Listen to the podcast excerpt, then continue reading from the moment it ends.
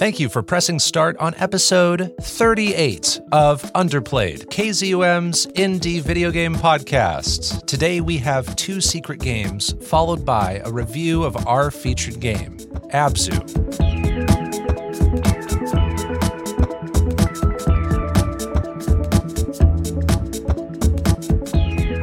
Here on Underplayed, we review indie games of all kinds, the games with small budgets but big hearts, the lesser known experiences with imaginative ideas.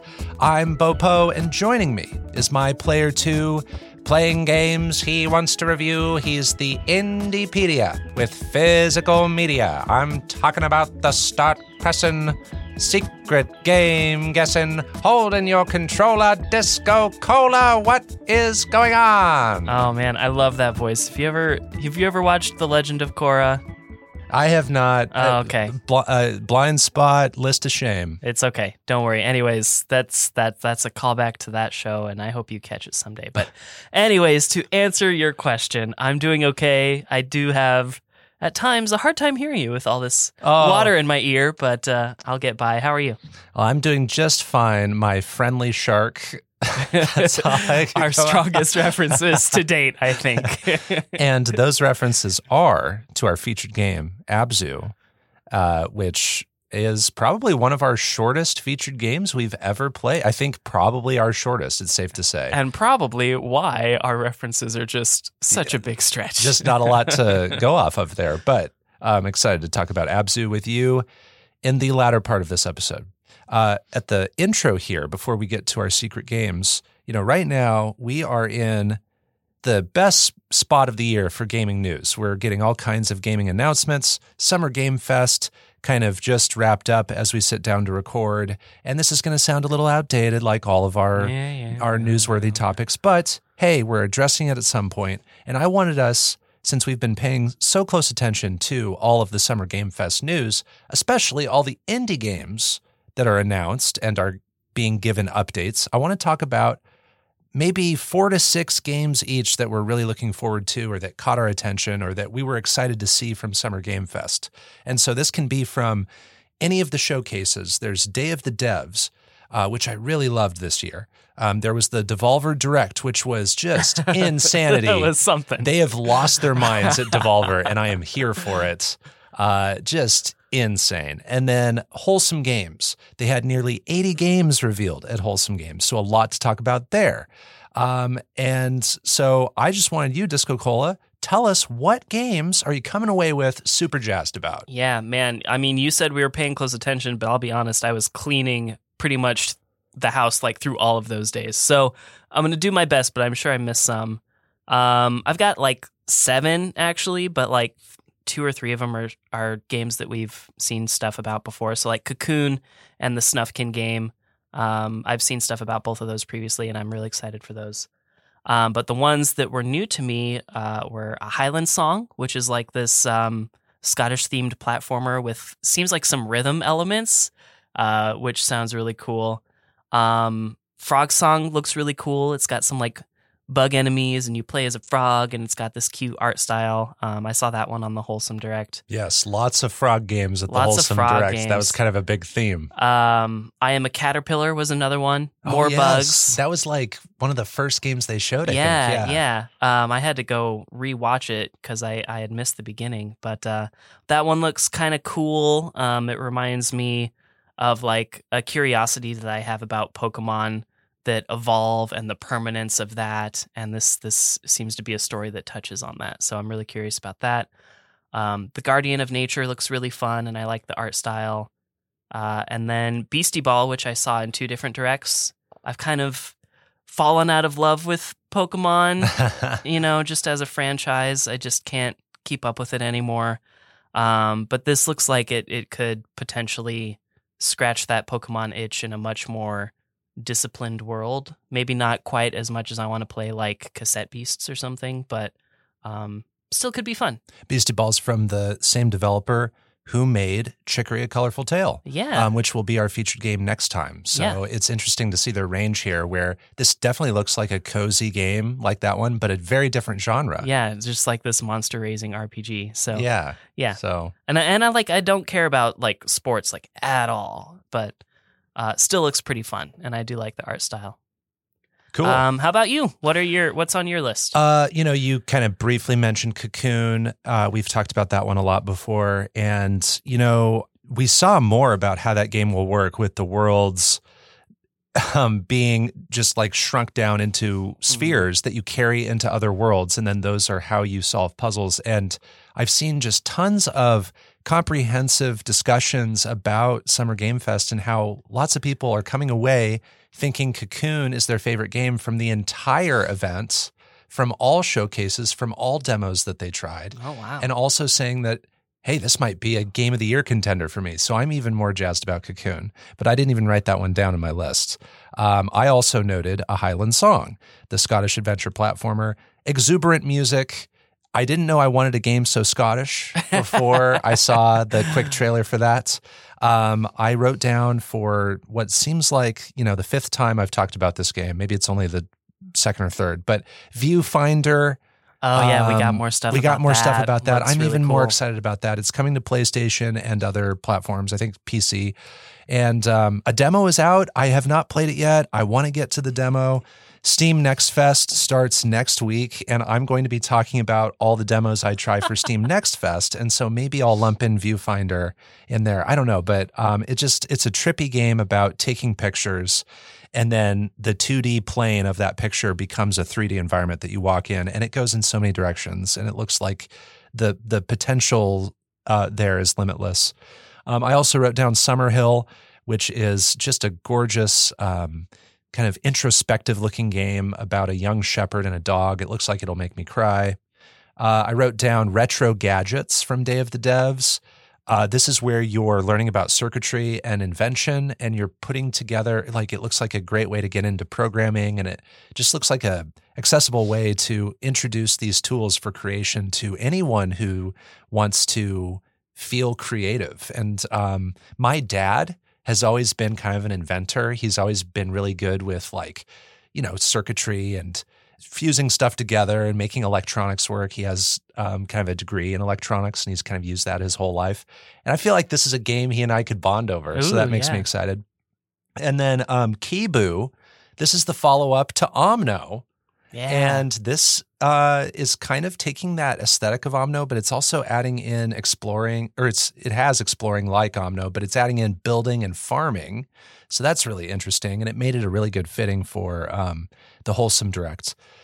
And then my last one I wrote down was "Still Wakes the Deep," and I sent the trailer of this to you. But this is the next game from the Chinese Room, who made Dear Esther and Everybody's Gone to the Rapture. right. And this is the really creepy one where you're on like a, a ship or whatever, and it looks amazing and creepy. And um, there's just a wide variety of of games that were shown off, and so that one was more on the horror mystery Yeah. side of things. yeah, there were a couple others that that look really cool and that I want to try out, but I think Yeah. these were the ones that that stand out in my mind. Yes, there are some that you just come away with like days later, a week later, and you're still thinking about them. And that's kind of this list for me. I could mention two dozen other games that, you know, I really liked, but there's just not enough time. There's too many games to Too play. games. So, with uh, that out of the way, let us move on to our secret games. The secret games. Secret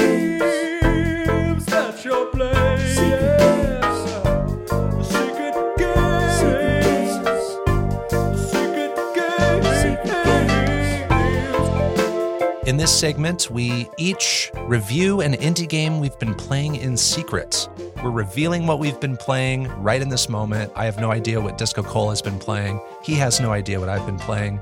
Usually, it is not as as uh, well known of an indie game. It's not quite as high on the prestige list, so it gives us an opportunity to maybe highlight uh, something that is a little, you know, quite literally underplayed on our show. And so we will start with you, Disco Cola. Let the mystery be no more. Reveal your secret game for episode 38 of Underplayed. All right, I did a, l- something a little spicy. My secret game comes from Inti Creates, and it's called Galgun. Galgun. No, I'm actually just kidding. It's not. I didn't play Galgun. My secret game Is it from Inti Creates? no, it's not. Okay. Uh, my secret game actually comes from Aggro Crab. Oh, which can literally only mean oh, one uh, thing. Wait, wait, wait, wait, wait. Uh, going under. going, going under. Hey. That is my secret game. Oh my goodness. and so I've just sent you that trailer. Oh, I get it. Going under Abzu, going underwater. Yep. Is that really? There, that's that's the So literal connection. Disco Cola likes to find a little synergy between his secret game and the featured game. Is it really just the name? Literally just that. Do you go underwater and going under? Uh, no, not no. exactly. Okay. Got it. Just I, going, literally going under. I can still dig it. I can still yeah, dig it. I didn't know very much about Abzu before playing it, so that that also has to do with it. So I'll let it. you. I'll let you check that out while I go on. Okay. I'm checking out this trailer you just sent. So in Going Under, you play as Jacqueline or Jackie Fiasco is her name, and she is starting her new marketing internship at the energy drink company called Fizzle, which is a startup recently acquired by Cubicle. Oh, I bet Cubicle's really corporate and boring. I bet Cubicle is super great and not at all terrible. Exploitive, exploitative, yeah. After a short onboarding video, Fizzle has an unwanted guest. A goblin like creature is in the lobby. Project manager Marv tasks you with defeating the goblin as your first task as intern. Afterward, your next intern task is to enter the failed cubicle company, Joblin, and confront the boss of Joblin to prevent more goblins from coming upstairs. And you are now literally going under. Ah. Pretty quickly, after you inevitably fail your first dungeon crawl, you meet the rest of the Fizzle team. Fern, who is a is the flavors expert. Tappy, who is the uh, main accountant. Kara is the lead developer, and then Swamp is the brand ambassador, and Ray is the CEO and co-founder of Fizzle. And now your internship is no longer aimed at marketing, and it never was, but it is aimed at defeating the bosses in this roguelite action parody of startup slash Silicon Valley culture. Um, as you can see there, visually, all of the character models are sort of made with these crude shapes and obnoxious colors. So, uh, for those of you listening, think of like 90s toy commercials. Um, however, dialogue moments are treated with like hand drawn illustrations with much more detail. Eventually, your goal switches from keeping goblins out of Fizzle to acquiring something from the bosses of three failed companies, um, which are Joblin, which is sort of an analog for like an Odd Jobs or an Uber or a DoorDash type of company. Uh, Winky, which is a dating app where you can only use emojis, and then Styxcoin, which is a cryptocurrency. So all great things, uh, yeah. never destined to fail. All things you're a personal fan of. yes, Disco Cola. and I have used every single one of those Right. at least once. Yes. On dungeon runs, you will encounter random waves of themed enemies, and you will have to use the items around the offices to help defeat your enemies. Um, weapons can be pretty much anything. So, just to give you some examples, you can use a bone club, you can use a sword, you can use a pencil, you can use a computer keyboard, you can use a potted cactus or a sticky hand or body pillows. And there's just so many more than that. Yeah. The trailer says use anything as a weapon. Anything. And it is then just a montage of tons of items being picked up and, and used. There's so many more things that you would expect to just be environments that are also able to be used as weapons. It's crazy. Whoa.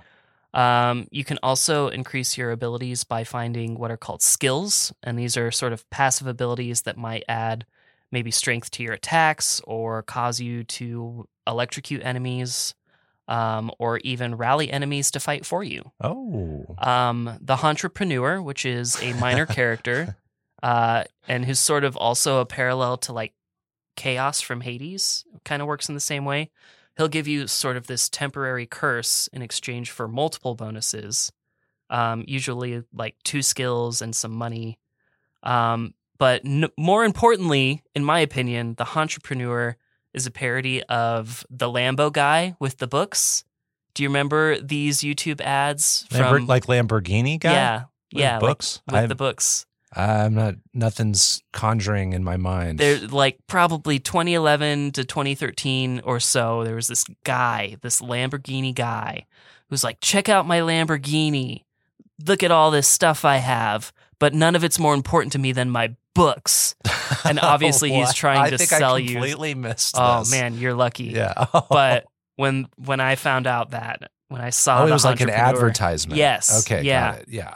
It just I totally laughed out loud literally the first time I found this guy. It was just like, "Oh my god, it's the Lambo guy." So that's a nice treat. Which coming from Aggro Crab is the kind of joke they Yeah. would play. Oh, totally. Yeah. oh, totally. Um, you can also start each run, in addition to all your skills, you can start each run with a mentor equipped. Now, these will be like mentorships from one of your coworkers and will sort of change something about the dungeon. So, for example, if you have like Fern equipped, enemies will sometimes drop cans of fizzle, each of which will have a different effect when used in combat. Some will heal you, some will cause an explosion, some will shock your enemies. Um, you can also level up your mentorships by completing specific tasks, again, usually themed after the mentor's role at Fizzle. So, again, if I use Fern as an example, he'll have tasks that include finding or manipulating food items that you can find in the dungeon. So, you can cook a sandwich, and that's a toasted sandwich, or you find the golden eggplant in in the Winky dungeon um, and then those will level up your your mentorships and cause just like greater effects within the dungeon. And so this is one of the small areas of meta meta progression. The other element of meta progression is in the skills. Um, these skills that I mentioned earlier can be purchased in the dungeons, and after you've spent enough time using that skill within a dungeon, um, you can eventually unlock access to use it at the start of a dungeon so you can have it you can have it equipped from the beginning. Um, this way you always have access to your favorite skill and then more skills appear within dungeons as you unlock them in the fizzle main office. So the cycle kind of goes earn the currency to unlock the skills in the main office purchase those skills so that they can appear in dungeons and then use them in the dungeons usually three or four times um, and then any singular one of those skills can then be equipped at the beginning of your dungeon raid. So that's how you sort of meta progress, and then you can start your raids as as best a state as you want based on how much you've unlocked. Everything else that I could kind of mention before likes and dislikes kind of contains spoilers. So I'm gonna move on to some things that I like. Um, I think the general art style is charming, and I think it does a lot to support the general vibe and the music, even. Um, but it also does a lot to support the story and writing of the game. Um, speaking of, I think the writing here is actually amazing. The commentary on Silicon Valley style startups, hustle culture, and capitalism at large are hilarious. Every main character gets a chance to shine here too, offering lines that sort of display their passions and personalities while also tying them to their work life balance or imbalance in most cases and allowing for that um, that tongue in cheek jab at uh, capitalism. I'm glad you brought that up because just looking at the trailer, I think there's only one moment where there is dialogue going on. And so I can't really get a sense of that. But Yeah. there's that other layer that I'm not seeing here. yeah, so that's cool. certainly not something I was expecting to get. sweet. Um, speaking of characters, some of the characters in Going Under are some of my favorite in this season, and definitely for a while before that as well. Swamp is fun. Fern is adorable. Um, but Kara, the lead developer, is easily one of my favorite characters in our underplayed career. Um, Wow.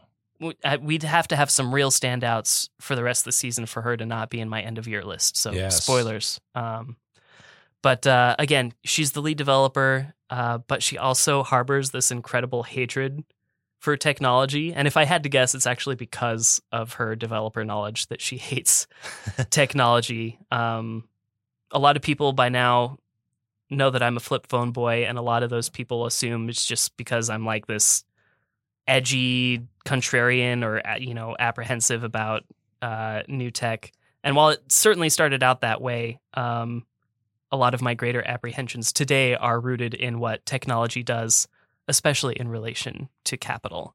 And so Right. that's where a lot of my my um, notions come from. Yeah. I don't know if this is worth mentioning, but we've talked quite a bit about how our smartphones and our other devices spy on us. Yeah. You know, and I, I like sharing those with you because I like feeling that paranoia. yeah, I appreciate that. I definitely never lose sleep. yeah. Oh. I, it also worries me, but uh, yeah.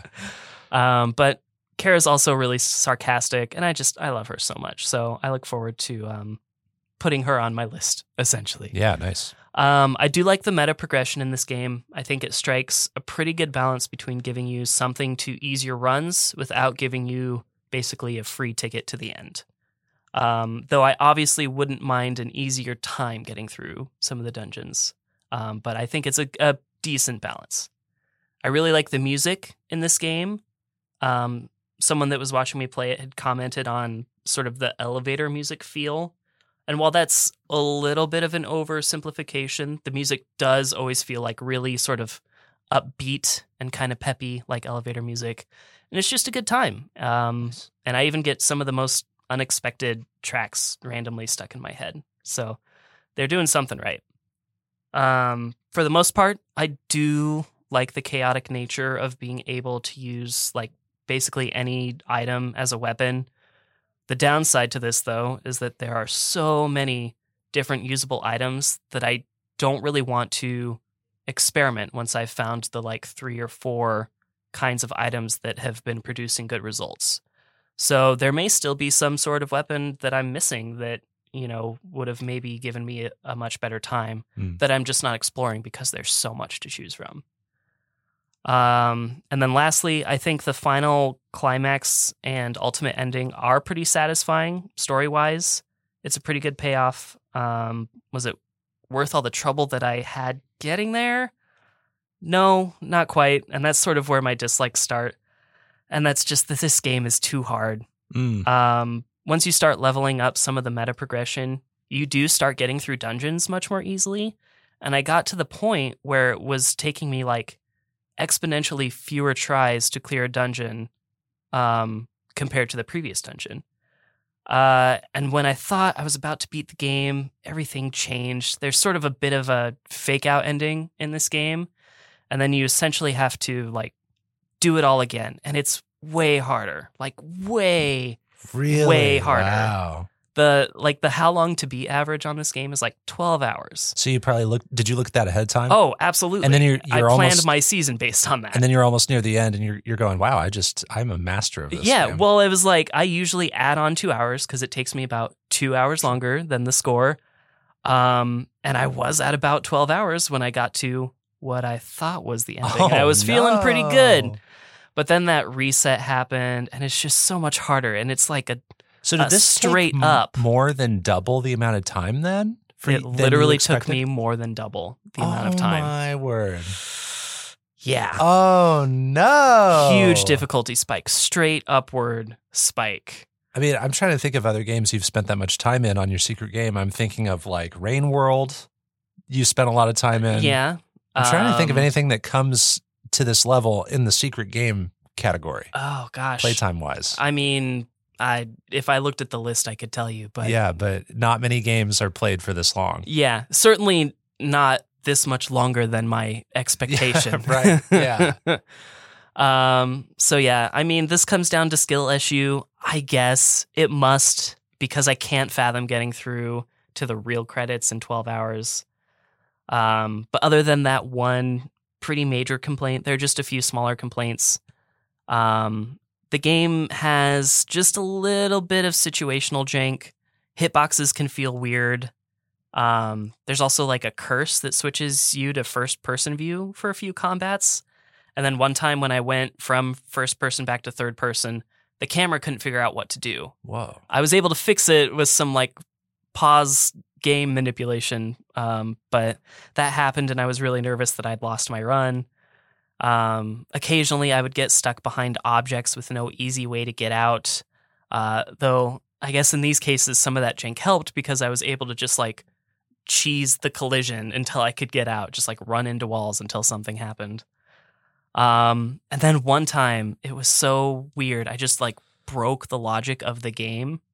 So I had a skill set that let me start each combat in disguise, which means the enemies won't attack me.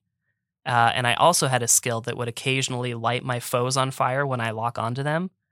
So essentially, I was going through the whole dungeon without having to move at all because I'm in disguise, and then just lighting them on fire just by locking onto them. Mm. Um, and it was an easy dungeon run. And then I got to the boss, and the disguise and the fire both work on the boss. Not all skills work on the boss like they do minor enemies. Um, but this boss also has a cutscene when you get his health down to a certain point. And I think it was a combination of Jackie just sitting in her animate her idle animation paired with like the boss not being in an aggro state. Just it just stopped the game. Whoa. I just couldn't keep it just wouldn't go. Oh no. So I had to abandon that run. And this was like a dungeon that I was attempting for like just three hours before that. Oh. So I was I was pretty upset when Oh when no. I failed what so seemed like Sorry. yeah, it seemed like such a sure victory. Such a bummer. Another complaint is that I wish weapon durability would be upped just across the board.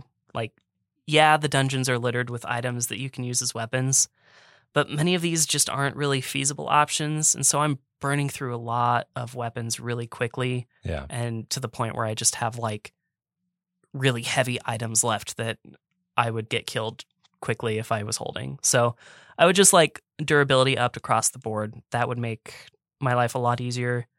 Yeah. so the Um, game is encouraging you to try new things all the time. Uh, I kind of forcing you always to forcing, yeah. but you don't want to do like, that. Yeah. I'll I'll go back to like previous rooms and pick up something that I Oh. was like, oh, I left that one behind. I'll go get it real quick. Um, and then lastly, there are just certain skill and item descriptions that are pretty vague. Like, yes, they're all funny, including the vague ones.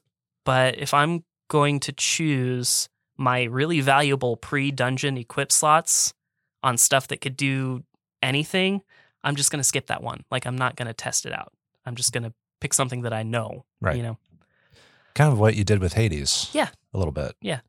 So, Going Under is a hilarious commentary wearing roguelike clothes. When I play Going Under, I am having fun until I'm not. Mostly just when I'm getting totally bodied in uneven fights. The only thing that really holds me back from absolutely loving this game is the difficulty and certain elements that are vague. Um, though the combat and controls give me a great deal of hope in Aggro Crab's next game, which bills itself as a Souls like. So I think that's a good sign. I think they can do it, um, or at least I have a great deal of hope about that. Um, I do occasionally want to go back uh, and finish leveling up mentorships and skills so that one more try urge is there.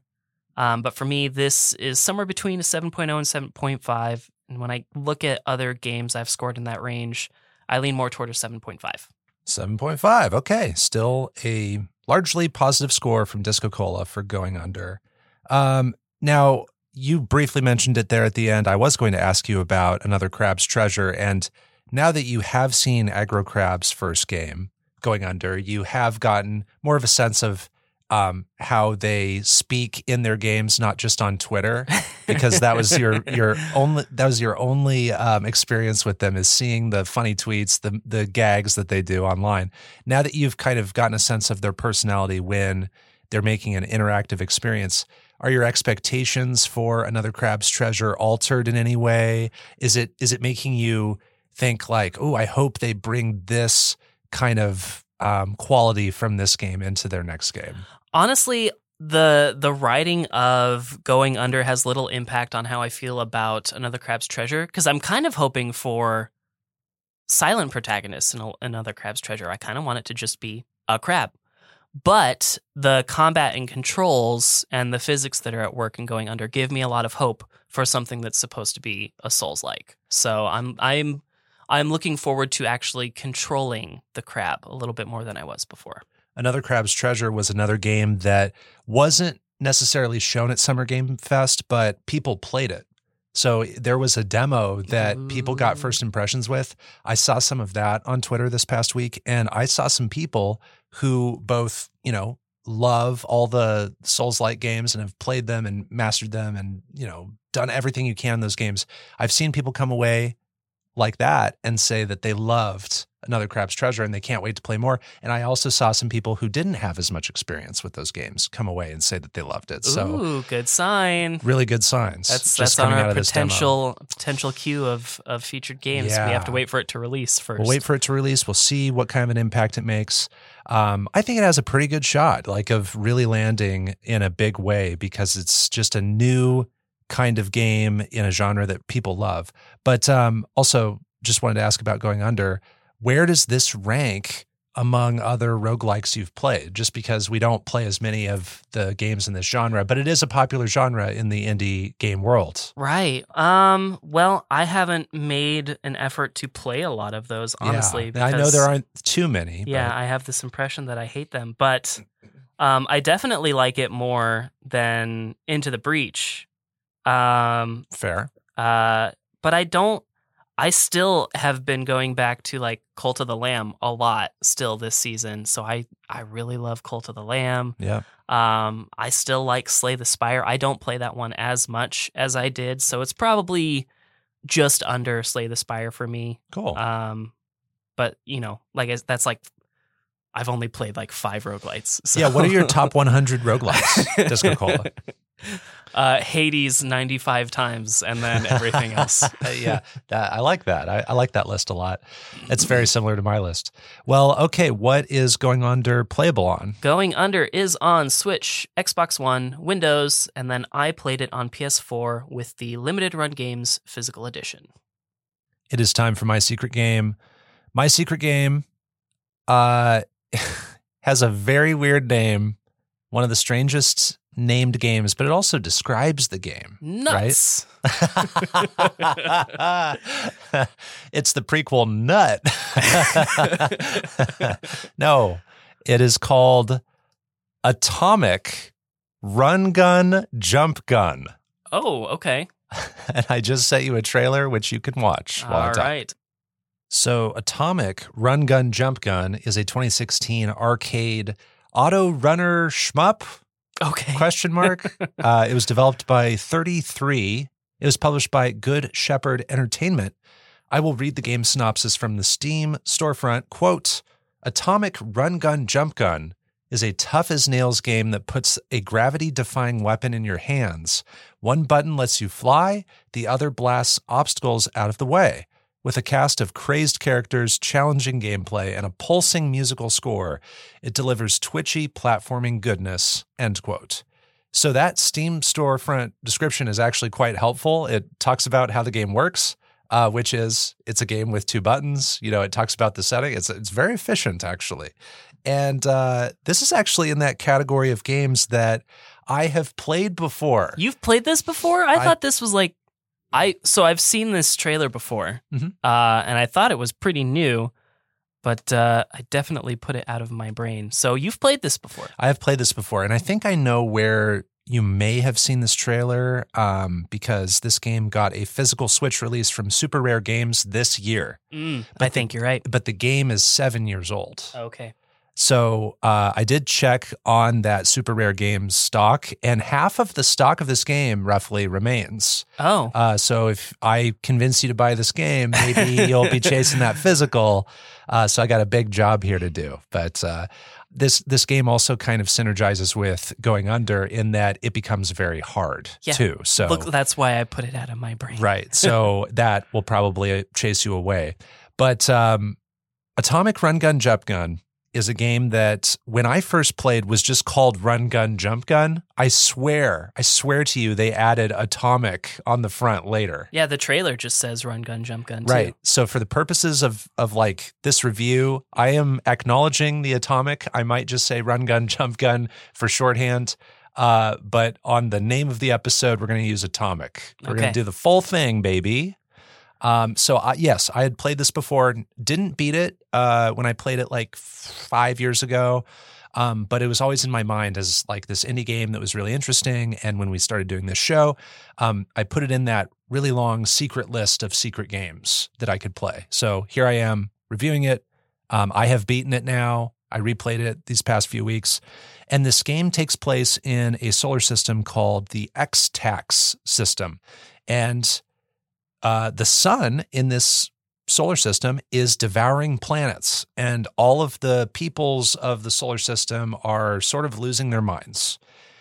And there's this general state of apocalyptic paranoia and craziness.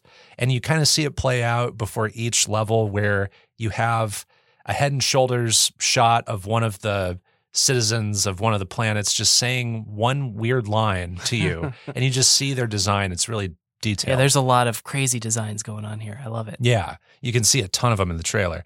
And uh, you play as this scavenger with a gun, and you're trying to collect atomics, which are these bright green collectibles. And it seems like the atomics have something to do with the solar system collapsing. A lot of the people you talk to, they'll sometimes mention the atomics, but that is really it as far as the story. This game really has a, a shallow excuse of a narrative to just uh, give you this really bright and kinetic arcade action. And so this game has a detailed pixel art style, you're side scrolling.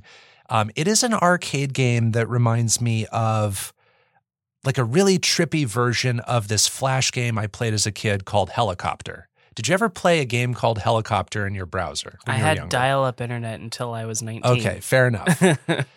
Well, there was this game that was really simplistic back in the day called Helicopter, and it was a game where you just had one button. You are a helicopter going along a corridor where if you hit the wall or you hit a block floating in the air, you die. And so you're just trying to get your helicopter through all these spaces, and the helicopter rises up when you, you know, press down on your left mouse button or something. And then when you let go, it falls Mm. That's really it. And you're just clicking clicking and holding clicking and holding to get your helicopter to navigate. That's really what's going on here where you have a gun you're shooting things in front of you and you're also shooting downward to lift yourself up so it's the combination of shooting forward or shooting down and that's really all you can do in this game because the movement happens on its own Well, it looks like you can die a lot too. you can also die a lot, but uh, you're not usually in control of that, or you're not trying to make that happen. But uh, the game is split up into three planets. Each planet has about 40 levels, and each level is usually only about like 15 seconds long if you go from the start of the level to the end. Um, but you're dying a lot, you know, so you're spending sometimes five, 10, 20 minutes on on one level. And so you have to avoid all manner of spikes and bullets. Uh, the game will introduce new ideas as you go along. Like there are some levels where when you get to the ceiling of a stage, you can actually go beyond the boundary of the ceiling and then you show up on the floor. Um, and then also there are moments where, you know, because the screen is automatically scrolling, there will be these pits that you might fall into. And if you don't get out of them, the screen moving past you kills yeah, you, right? Mario So- Squish. Exactly. Yeah. Yes. And uh, you can get hit once before you die. Oh. So you do have a hit, which is nice. Mhm. If you die, you respawn immediately back at the start of the level. And this game is very similar also to Super One More Jump, which was one of my secret games from season one. And I say that it's similar in terms of the precision that the game is asking of you. And then the level lengths are really just brief. And in, addition to finishing the levels, you're aiming to collect those atomics. It will count them up in the corner. And so you get an idea of your um, completion really easily. And then there's a mode called Marathon Mode, which allows you to play all the levels and chase high scores too. So, what I liked about Run Gun Jump Gun is its style. Uh, this game is so confident in its style. There is this like science fiction, dystopian, glitchy, frenetic feeling to it. Uh, the characters who greet you before each level, they're hyper stylized, they're very striking. Um, the game uses bold colors that really stand out in this dark world. There are pinks and greens that you wouldn't expect in a game like this. If someone just told you the premise of this game and then sat you down to play it, you might be surprised at how it looks. You might think you're playing the wrong game. Exactly. so like things are bright. When you uh, die and respawn, you get sent back to the start of the level in this like really colorful slipstream. And that's just so beautiful looking. Um, and then the game is really chunky in its presentation. Everything is communicated boldly. Uh, the bullets you shoot are big and pink. The number displaying the total atomics in each stage is very legible. There's a great contrast to the colors in the palette. So there's never a question as to what you're looking at or, you know, where you're supposed to go. If you die, it's often because you know your reaction time was wrong or you j- just misjudged how many bullets you needed to shoot at a thing to clear an obstacle. Um, it's never because you're mixing up elements or you're confused about what things mean. And then i find this game addicting and this is going to be something that is different player to player. Um, this is a personality thing a preference thing but there's this constant drip of bite-sized progress where yes, these levels get hard, but they're so brief that I can kind of grind on a level until I memorize it, I get the muscle memory, whatever it is. And then I finish that level and I feel energized enough to start the next one. And then it is that for two or three hours straight. And I'm just playing this game longer than I expected to. It is like a one more try, one more try mm-hmm. kind of thing. And uh, the one more try thing is aided by the respawning, which is really fast. You know, that slipstream brings you back to the start instantly. If you are near the end of the level, the slipstream will actually last a little longer because it takes you physically all the way back through the level. And it's just an instant. But if you're near the end, there'll be a few more frames where you're seeing that respawning. And so it gives you a little extra uh, time to breathe Mm. before you uh, resume. But I like that you're zooming back through the level really fast and then starting again. It's just very creative in that way. Um, another thing that makes this game, you know, easier to approach for someone who might be daunted by the high intensity action is you can play levels out of order a little bit. So if you get stuck on a level, you can skip it and go to the next one um, to a certain point. Each planet has the 40 levels, and they're kind of split up into groups of 10 levels um, at a time. So there are four groups of 10 levels per planet. If you beat eight of those 10 in a set, it unlocks the next 10. And then Mhm. you can beat eight of those and it unlocks the next 10. And within a set of 10, you can do any of those in any order, which is nice. And then the music has a lot of personality. It's um, electronic. It is what I don't know if this is an accurate, you know, subgenre, but what I came up with was electronic glitch hop. I think that that is. I think that literally is. that's what I would use yeah. to describe this music. So loved listening to this game, and uh, the sound effects are great too. Now, I just mentioned glitch hop.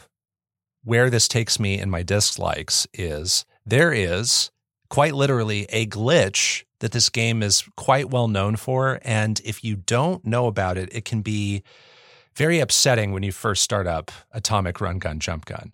This game has a glitch where it can run at what looks like five times speed. And it's more likely if you have a monitor with a high refresh rate, like a 144 hertz monitor. And uh, it's just kind of something that you have to know about or just be so upset by that you Google it and then you find out that other people have this problem. And this was a problem like five years ago when I played it. It is a problem now because it happened to me on both occasions. Oh no! This ha- it's thankfully it's easily fixed. It's easily remedied. It's just that you have to know about it. Um, you have to go into the settings. You have to like toggle VSync on and off um, a few times. Um, and this might only apply to the PC version. I have no idea about Switch, but you have to toggle VSync on and off a few times to fix this. Um, the fix isn't apparent. It's you're not sure what it has to do with until you find other people online who have the problem. So um, this just could turn off new players who are unaware. I wish they would fix it. Um, and then the game ramps up in difficulty in World Three too harshly.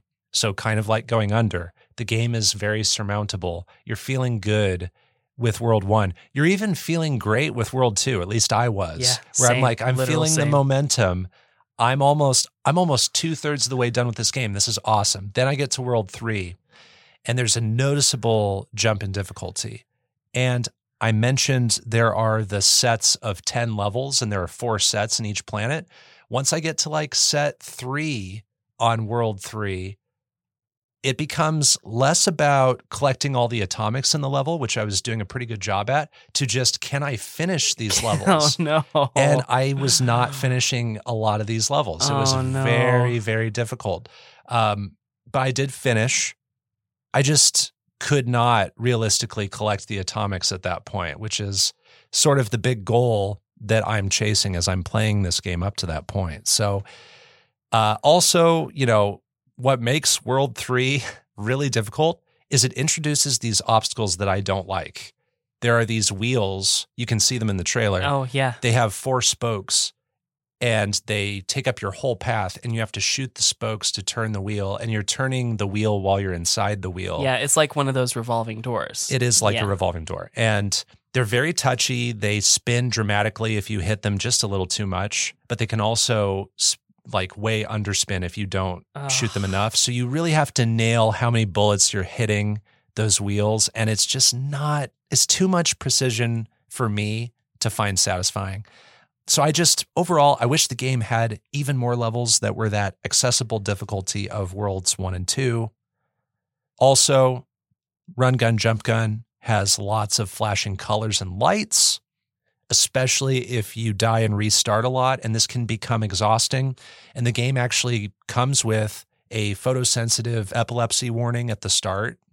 Um, with no options that I could find for reducing those effects. So I wish that was something that they were maybe a little more considerate about and maybe included as something to turn off. I get that they might have a vision that they want to maintain for all players, but there are some people who will just have um, a harder time uh, playing this game, or people who won't be able to play this game because of um, their possible epilepsy. So, uh, overall, ATOMIK Run Gun Jump Gun has this just one more try aspect where I am trying a level 50 more times than I first expected before I know it. Um, its style is very confident. I think it runs out of accessible levels and becomes too hard too fast, but it truly feels like a hidden gem that more people need to play. I'm going to rate this an 8.5 out Oh of 10. wow, that's way higher than I was expecting. Yeah. And it's playable on PC, which is where I played it, Mac, Linux, and Nintendo Switch. Excellent. So one of the things I'm curious about is if you play it on a console, what sort of like rumble feedback features are there? Because it seems like there's a lot of opportunity for controller rumble Yeah. in a game like this. Yeah, I played it with a gamepad. Um, I honestly don't remember if I had Rumble activated or not. Um, I, you know, when you're playing this, you're focused so much on just getting through and not getting hit twice because that means you die. So if that was in there, um, I guess maybe it wasn't noticeable enough to make a note on it here, but that doesn't mean it's not in there. Right. I'm curious about it. Yeah. Either way. Um on I guess Switch especially like because there are some cool vibration things that developers do on those Joy Cons, for Yeah. instance. So yeah, so based also on feedback, are there any sort of like screen shakes or or impressive sound effects that you can recall? There's like there's a lot of points of failure that should be they should uh soften that blow with something appealing, I think. yeah. There's a nice little. I feel like there's a shake when just you shoot things, but it's not something that's overly distracting or something that I am noticing actively.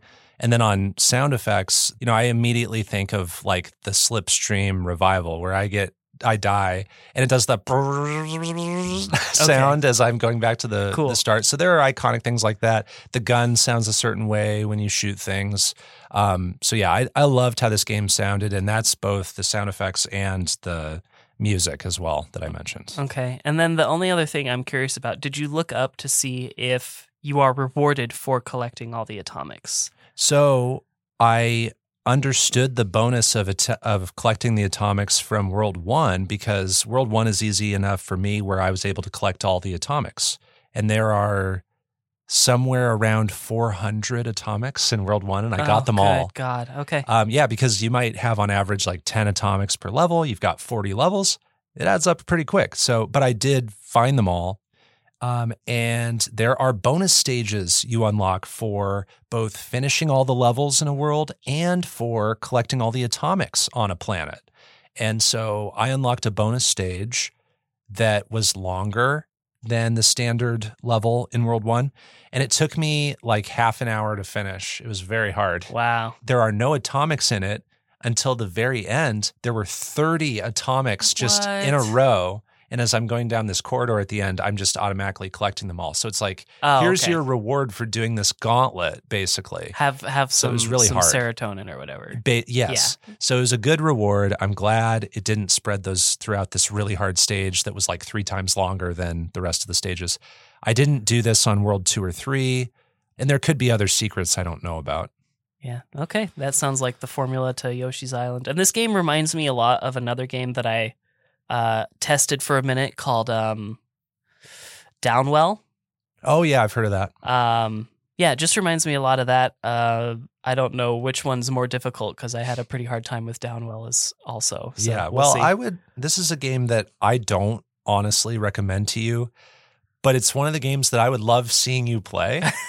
you know, just because it is so kinetic and frenetic. Yeah. Um, I would I- love I seeing can- anyone play. You know? I can get into flows. I can get into flows with stuff like this. Yeah. Uh, but eventually it's like, I don't want to own this because my compulsion to complete uh, might cause me to lose some sleep. Yeah, there are over a thousand atomics in the game, so you would probably have a tough time. Also, on the level selection screen, it will put a little extra icon on a level if you finished it without getting hit once. Are you kidding? Yes, and I, you know, doing a whole world perfectly that might unlock a certain bonus stage too. I don't know, but Uh, so there's that level for you. Good So God.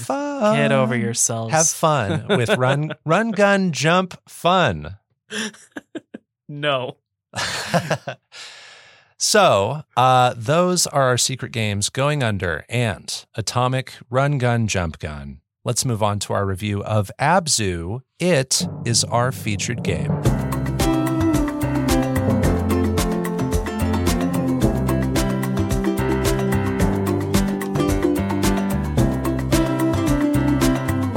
Abzu is a 2016 adventure game. It was later ported to more platforms after 2016. It was developed by Giant Squid Studios and published by 505 Games. I will read the game synopsis from the Steam storefront. Quote From the art director of Journey, Abzu is a beautiful underwater adventure that evokes the dream of diving. Immerse yourself in a vibrant, hidden world bursting with color and life as you descend into the heart of the ocean. But beware as you swim deeper, as dangers lurk in the depths. End quote. Abzu is a third person adventure where you play as a diver who wakes up in the ocean and you have this ability to awaken these wells on the ocean floor, uh, which bring back life to the ocean. There are fish and things swimming around you, and you can go in you know many directions and see all of the life around you. But there are organisms that you're kind of reviving with this power that you have, and you also explore ruins. You encounter uh, murals that hint at a civilization that once thrived in the ocean. And you eventually come across these inverted pyramid shaped devices that have harvested energy from the ocean. Um, and it seems like they're the reason the civilization fell, or they have something to do with that. Um, and you encounter all manner of marine life. You can even ride on some creatures like whales, uh, which is kind of fun. And your diver eventually meets a shark who she follows throughout the game. And uh, you can also find these little robots that clear paths for you. And the goal really just becomes to explore the ocean and decipher the meaning of what's going on. Uh, the game is told wordlessly. A lot of the meaning is interpreted through pictures and action rather than speech. And like we said at the top of the show, the game maybe takes an hour and a half, two hours Yeah, for the average player. short. So it is a short experience, and that's why there's not a lot to say in this section, especially because um, its story is a little bit more mysterious. But what do you think? Is there anything else worth um, talking about? Nothing that I don't already have in my notes Okay. for, for myself. Yeah, so I think this is a really straightforward game in our featured game slot, but it's a really popular indie game. I think because it captures that feeling, that energy of Journey, which is just a massive indie game that we actually haven't reviewed on this show yet, but we will someday. Um, you and I both played Journey years ago. We have, I think we've both played that multiple times. And I so- actually only just played Journey last year For oh, was like, that the first time? not the like first time? The first time I finished it. First time you finished. Yeah. Okay. Um, so we are familiar with the game. Um, and so going into Abzu, I guess I didn't even know that it was developed by some of the same people. You know, I didn't know some of the Journey development team went on to help make Abzu. Uh, but I I soon saw the parallels on my own, you know, Mhm. without even doing that research. And so my thoughts on this game are pretty brief. Yeah. I imagine yours are too. They're not super long. And so now let's just get into it, Disco Cola. What did you think of this underwater adventure called Abzu? Yeah, it's man, it's hard to say a lot about Abzu. Um, like you said, this is another game that shows you instead of tells you, and I think that's done really effectively. But you know, there's still only so much I can say about the game. I think it's pretty obvious that this game truly shines in its visual art and especially its scale. Um, you spend the entirety of the game in the most vast and colorful and diverse ecosystem on our planet. Uh, and I think Abzu really spent a lot of time crafting this biodiversity and ensuring that that scale is portrayed in a really cinematic way, in in more ways than one. Uh, our character feels sort of like passive at the time, um, but I think this is most obvious in their visual appearance. Um, our own character has far less detail than anything else in Abzu. And So I think that's a real testament to the world that they uh, crafted and and the scale of the world. I think this game has a commentary as well, uh, though it's pretty straightforward and one that I've seen in other games like Terra Nil and Flower. Um, in, in fact, now that I kind of think of it, this game seems a lot like Flower to me, but underwater. It feels a lot more like Flower. okay. Um, now I'm also kind of wishing that I had Terra Nil and Going Under sort of swapped for secret games. Oh but no! I just I knew so I knew so little about apps. I'll go back and edit the episodes. Yeah. we'll make it work. It will not be weird at all. references will totally make sense. yeah. um, another thing that really stands out for me uh, about Abzu is how it leads the player. Um, one time when I was in college, I had this like photography assignment, and we were meant to take photos that meet certain concepts. And one of them was called leading lines. Mm. and I didn't really understand what that was asking for. And I also failed to meet that criteria on the Right. assignment. You misled with your lines. totally, totally failed to find lines. Um, but I think if I had played Abzu first, I might have had a better understanding of that concept.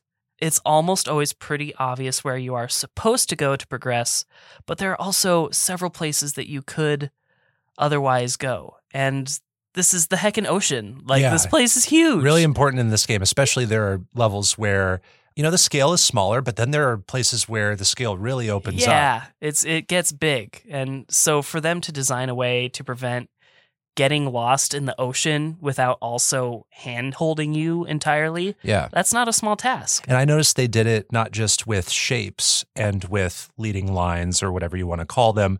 I noticed they did it with lighting, you know, and that, that's a really popular use of lighting in games is just highlighting areas where you're supposed to go, making areas more appealing or just catching your eye. And Yeah, that was I- going on a ton. I failed to even, you know, write down lighting in my notes, but like use of color and identifiable landmarks. Um, there's like some pretty notable landmarks near where you're supposed to go, so you never forget what the object looks like when you started veering off the beaten path. Um, density of life even sort of uh, helps to lead you where you want to go. So the the game just managed to leave you breadcrumbs for when you decide to stray from obvious paths. Yeah, that's something I didn't even pick up on, but there are schools of fish yeah, that you'll run into. And the schools of fish, I guess, are more scattered in places where you're really not supposed to go. Or it's just, you know, there's not a lot of detail Right. in those areas that are off the beaten path. Exactly. Yeah, and I think that's that's sort of my first and primary like for this game is that I think the literal direction of the game is intelligently designed. It allows you to explore without punishment, and that's something I sort of like dislike about open world games in general is that there's not always a reward or you can feel punished when you go off the beaten path. Um, but in this game, I rarely feel disoriented or lost, at least not because of the vastness of the ocean. I never Mhm. feel those things. Um, I love the visuals and the music. The music is beautiful. Uh, great orchestral work from Austin Wintory. Um, we're even treated to a chamber choir at one point, which sort of adds to the grandness of of everything. Uh, and I love me some some chamber choirs. There's there's a bit of a technology element to the game. You mentioned the machines. Um, there's a little bit more as well. Um, not not only was I not expecting that, but I tend to love when sci-fi elements or robots in particular are sort of placed in as a focus into other genres. So that's sort of like a, a nice little thing for me. And the the last thing I want to note under likes is how this game was able to sort of change my perspective from beginning to end. You were alluding to something in Nuts that I I kind of feel in this game just based on how you were vaguely describing your feelings. Um, and so I, I I love when games can elicit those kind of emotional responses in me by just playing through the game and discovering more. Mhm. Um, and, Yeah. and it's not using words to do any of this either. Yeah, while I play our games for Underplayed, I will um, keep like a document on my phone and I will write down notes so I don't forget things. And just because I played Nuts the other episode in this season, that game is really fresh on my mind. I did write down, oh my gosh, this is reminding me of Nuts. Not the exact same beat for beat kinds of moments, but just the general idea about, for me, it was like preserving the planet and environmentalism Mhm. and things like that. I was getting some of those vibes here. Yeah. Yeah. Yeah. And and the way you described nuts, I was like, I wonder if this is what happens in nuts. Yeah, and this would have been a great synergy kind of game with Nuts, but we didn't know that at the time. There's just no way to know. Um, so moving on for dislikes, I only have a couple, um, but some might consider them big. I don't. It's hard to say. Uh, first up is that I don't always like controlling our character. Um, by default, at least on console, the sticks are inverted. Um, and I've mentioned it before. Usually, I just stick with default controls. And even when things are inverted, I can adapt pretty quickly. But for some reason here in Abzu, I found myself swimming in directions that I didn't want to move a few too many times. It just it happened a few too many times for me to be like, these controls are re- uh, it's my fault. Sometimes I felt like it wasn't. My other primary dislike, and I almost will never say this, but the game's just too short. Yeah. Um, I can't make this as a massive complaint, as I happen to get Abzu at no cost, and I know it also goes on sale pretty often. But I just don't feel like I got enough time to enjoy myself. And now, now, don't get me wrong, I'd almost always rather complain about a game being too short than way too long. Um, and I think the game successfully makes its arc in the time that it has, and I still get that emotional connection. But I don't get a I don't get to live there very long you know, I make this emotional connection in the game, and before I know it, that object is taken away from me. Yeah, I I didn't write that down as a note while I was playing, but I also share that where I'm longing for more from this afterwards. It's like I I feel full, but I'm not like stuffed in a way that a good game sometimes makes me feel. And this game is so like visually stunning that I wouldn't mind being forced to look at it a little bit longer. That wouldn't hurt me, you know, if I had to look at it just a little bit longer. Um, but at the same time, I barely finished going under this week. Yeah. So for timeline's sake, I do I Sure. do appreciate that this yeah, good thing it was short. Good thing you did short. pick like your longest secret game ever for this. Um, but that quality also reminds me of Flower. You know, going back to your Yep. comparison there is like Flower, I would love to be in that world longer. And, you know, we'll talk probably more about comparisons to things like Journey and Flower in a second. but Yeah. yeah. So Abzu was not quite what I expected, and then managed to surprise me even more while I played it. Uh, there's nothing really wrong with Abzu at all, but I don't think I'll be reminiscing about Abzu too often. Uh, and I think it has most of it to do with I wish there was just more to chew on. All the same, I think the beautiful art direction and intelligent design and great message did impact me in the brief time that I spent with it. Um, I do look forward to capturing the last few collectibles for the trophies that I didn't get yet. Uh, and I don't foresee visiting this game too often after that. So for me, I'm torn between like a 7.5 and an 8. Um, I'm going to go with a s- 8. Nice. Okay, cool. Um, well, I thought Abzu was just looking back after finishing, I thought it was a logical response to Journey, and that it feels like Journey, but it doesn't look like Journey. It's like another kind of journey, and I will take that any day of the week. Um, this game is gorgeous in its graphics and asset designs. It takes the ocean, which is just like a vast and dark and scary, intimidating, unimaginable place, and it creates a lot of beauty from that. And each area is visually distinct.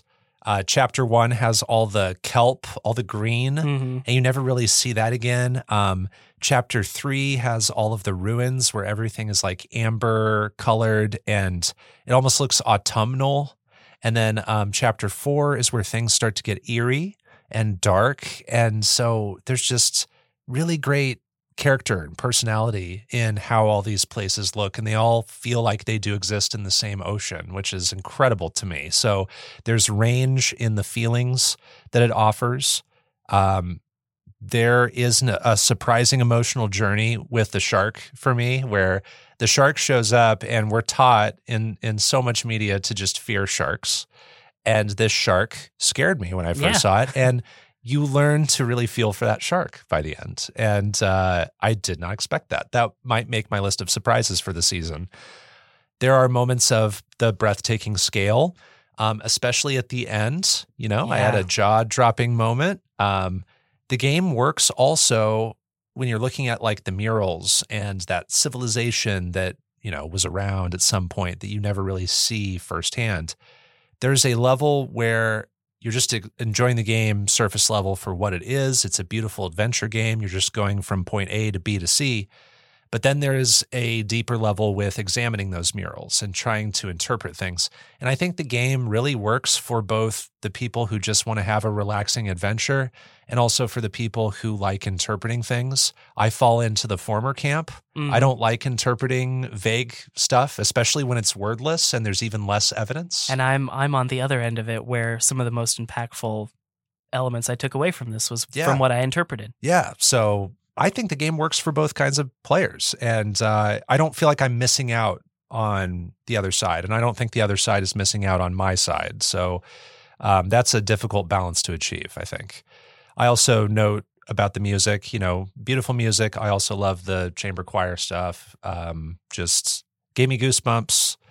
Um, what I disliked about Abzu, I thought the gameplay loop became a little bland and samey, even though all the chapters do look distinct visually.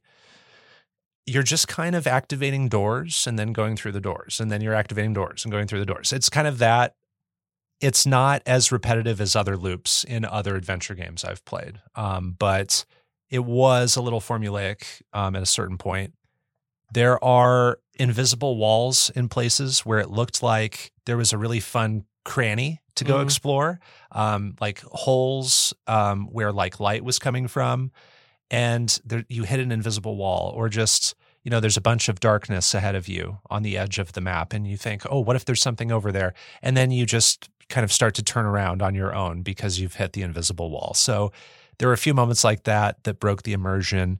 Um, the pause menu this isn't a huge criticism, but there are very few uninteresting options in the pause menu, and even how it's designed looks like it was designed in like an hour. You know, it looks like it was kind of thrown I didn't together. even end up pausing this whole time. Well, I did pause to change those camera controls, and um, the camera controls took me trial and error to figure out. Uh, just like you, you know, it, it. I had moments of frustration with like going up when I meant to go down. It was really just like the first two chapters needing to get through that trial and error of learning them.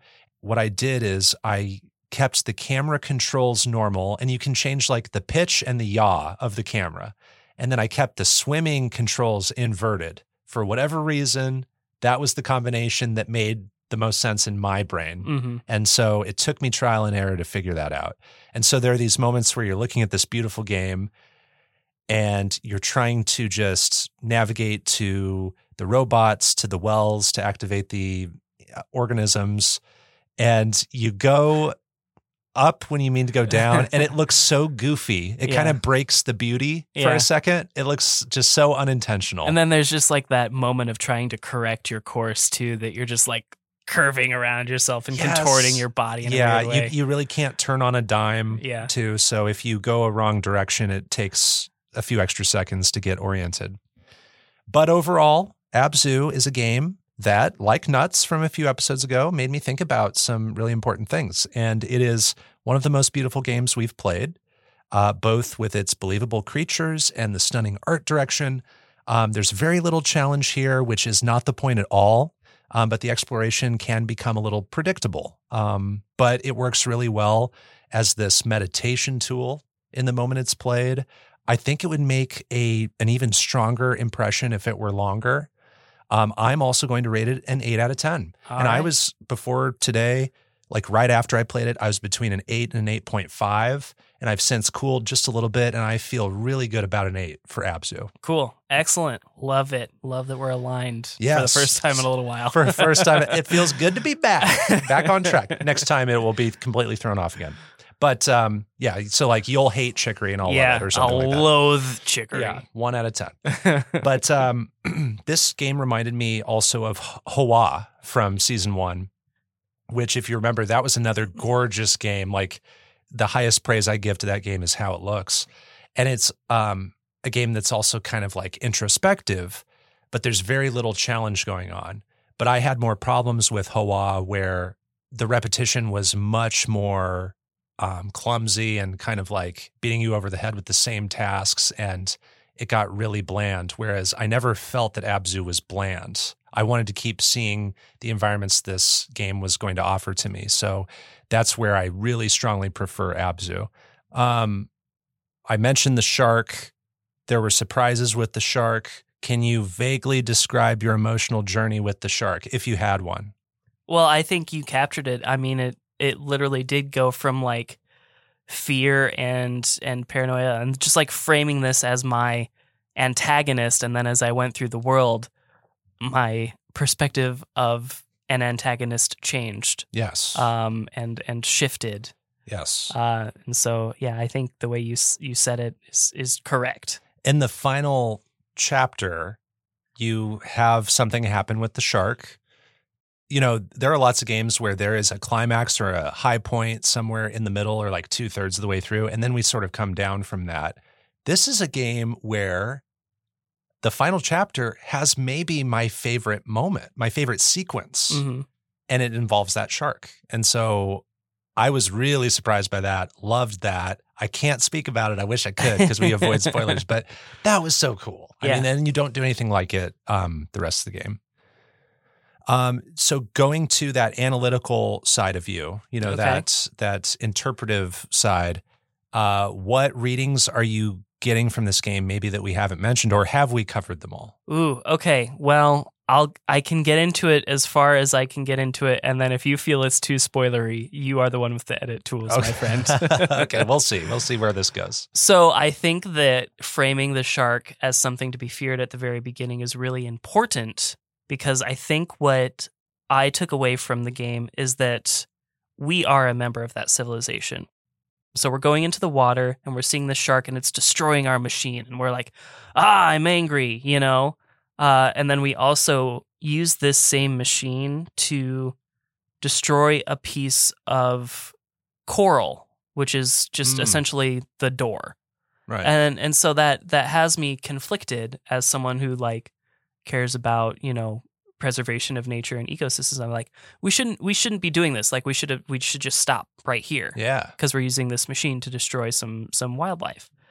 Um, and then as we go on further and further, we start seeing those inverted pyramids. And so the way I'm taking this is that us, this remnant of this civilization, is is making amends, is cleaning up what we've left behind for this ocean. Gotcha. Yeah. And so I think that's that's the most important thing for me is just it's it's shifting from staying safe in an ocean to making amends for for your mistakes or or fixing your problems. I like that interpretation. I like what you're taking away from this game. That's the kind of depth of interpretation that I really like.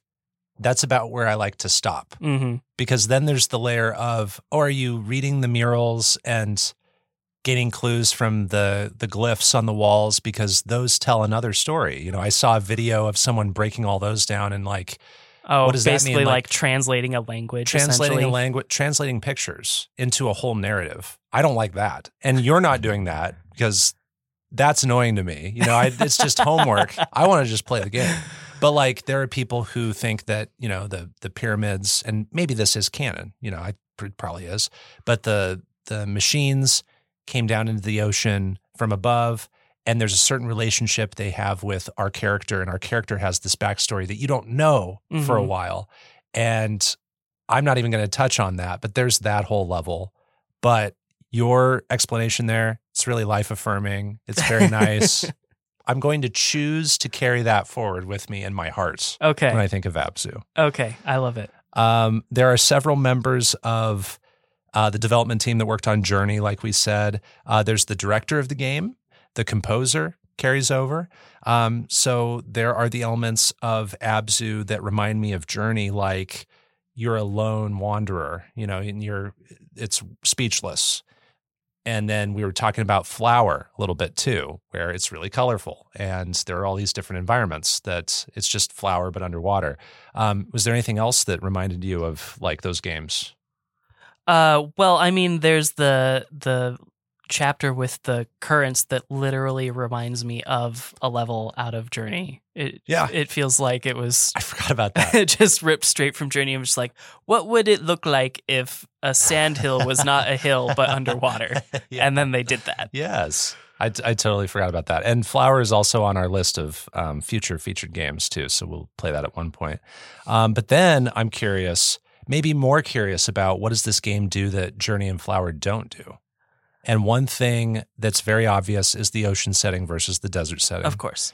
But then another thing I notice is in Journey, you start the game and you see way in the distance the peak of that mountain that you eventually go to. Yes. And you kind of always know that is my destination. Correct. And you're slowly getting, you know, closer and closer. There are times where you can't see that mountain and then you emerge again and you realize how closer you are now. In Abzu, you don't know where you're going. Right. That is fascinating. Your journey is nebulous. Yes, you start in the water, you're just kind of floating there and you don't know that the game will have all these like additional meanings. You don't know about the shark, you don't know about the pyramids, you just you're a diver in the ocean. So, was there anything that like jumps out at you as, "Hey, this team kind of took this formula and introduced some new ideas?" Well, I feel much more compelled to make this journey because I'm I'm emotionally connected to somebody or something. In Journey you can meet someone, but I played the PS3 version, you know, 14 years after it came out. Nobody was playing Sure. Journey with me. So, it's just a single player experience. Yeah, it was solitary. And you're saying you can meet someone as in the shark? yes. Yes, you have that relationship. Yeah, I have a relationship. Okay. not only with that but with the with the environment as well whereas like i think in journey you're you're collecting things and that's the closest thing you have to an environment with a relationship to the environment Yeah. is that you sort of like activate more in that hub area. Yeah. um but beyond that like and you're like using the environment. You're activating platforms Yeah. and there you're collecting um those things that extend your scarf to make you jump higher and stuff. Yeah. But that's all like for me for my benefit. Right. Whereas Yeah. i am enriching what what i am leaving behind. Yeah it feels it feels uh, more noble in a way in i that's what i think um flower you're bringing life to some of those areas which is nice And that's kind of why I feel like the stronger connection to flower between the two. yeah for sure um, I forgot to mention there are moments where you can just meditate Yeah. in Abzu. You find these meditation statues and you sit on them, and I think there are always sharks. I think yeah, the they're, statues I are think they're all the same. Yeah. And uh, it's a moment where you sit down and the camera switches to this perspective of the sea life around you, Yeah. and you can uh, press a button to switch between all these different fish, and you just watch these fish live their lives. Yeah. and it's just really nice. Yeah. I really think it, and it's like a great excuse for for for them to show off their animations and hmm uh, you just get to look at the pretty fish fishies. It's like looking at a fish tank at the doctor's office. you know? it is, and it also tells you what kind of fish it is. Yeah, and- you get to learn something. yeah. There were some fish that I recognized from Animal Crossing. I was gonna say, I, I was like, if I didn't know what a mahi mahi was already, I would now. I, I do now. Yes. um, and then another difference is just this game is giving you the movement in the water. There's another dimension of the movement. Um, some of it comes across in like the frustrating controls that just take a trial and error, but then once you figure it out, it uh, just adds a whole layer for me Yeah. that I really like. Um, Disco Cola. Was there anything else about Abzu you wanted to note? I don't think so, man. It's hard to note something. Like Yeah. I think our our biggest one of our one of our biggest takeaways is that the game was shorter than we wanted. Yeah, We wanted a little bit more. I know. Yeah, we, I've had a couple of those in my secret games um, over the past few seasons. I think this is the first time that it has notably happened in the featured game category, but I'm still very glad that we played it and that we're kind of aligned on it. Uh, we both gave it an eight. That is our review of Abzu. You can play it on PC, Nintendo Switch, PlayStation 4, and Xbox One. Again, we both rated it an eight. That's the end of this episode of Underplayed. You can find more of our episodes at kzum.org slash underplayed and on common podcast services like Spotify or Apple Podcasts.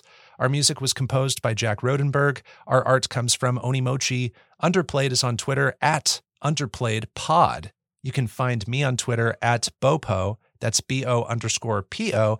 And check out Bopo on the GG app as well, where you can see my game lists like uh, my list of games whose demos I'm playing at the Steam Next Fest. I already have a list started from the February 2023 version, and I'm just going to add to that list Nice. as I play more. Nice. You can find me at Disco Cola on Twitch, Twitter, and the GG app. I have a list of games where I discovered the music first, and that's why I played the games. Super fun. You can also catch Underplayed on Twitch at Underplayed Podcast. We'll be playing Cuphead for a while at least. Yeah, DLC is hard. Yeah, it is. Next time, we will have two more secret games to review, and our featured game will be Chicory, A Colorful Tale, an adventure game developed by Wishes Unlimited. Until then, everyone, keep on playing.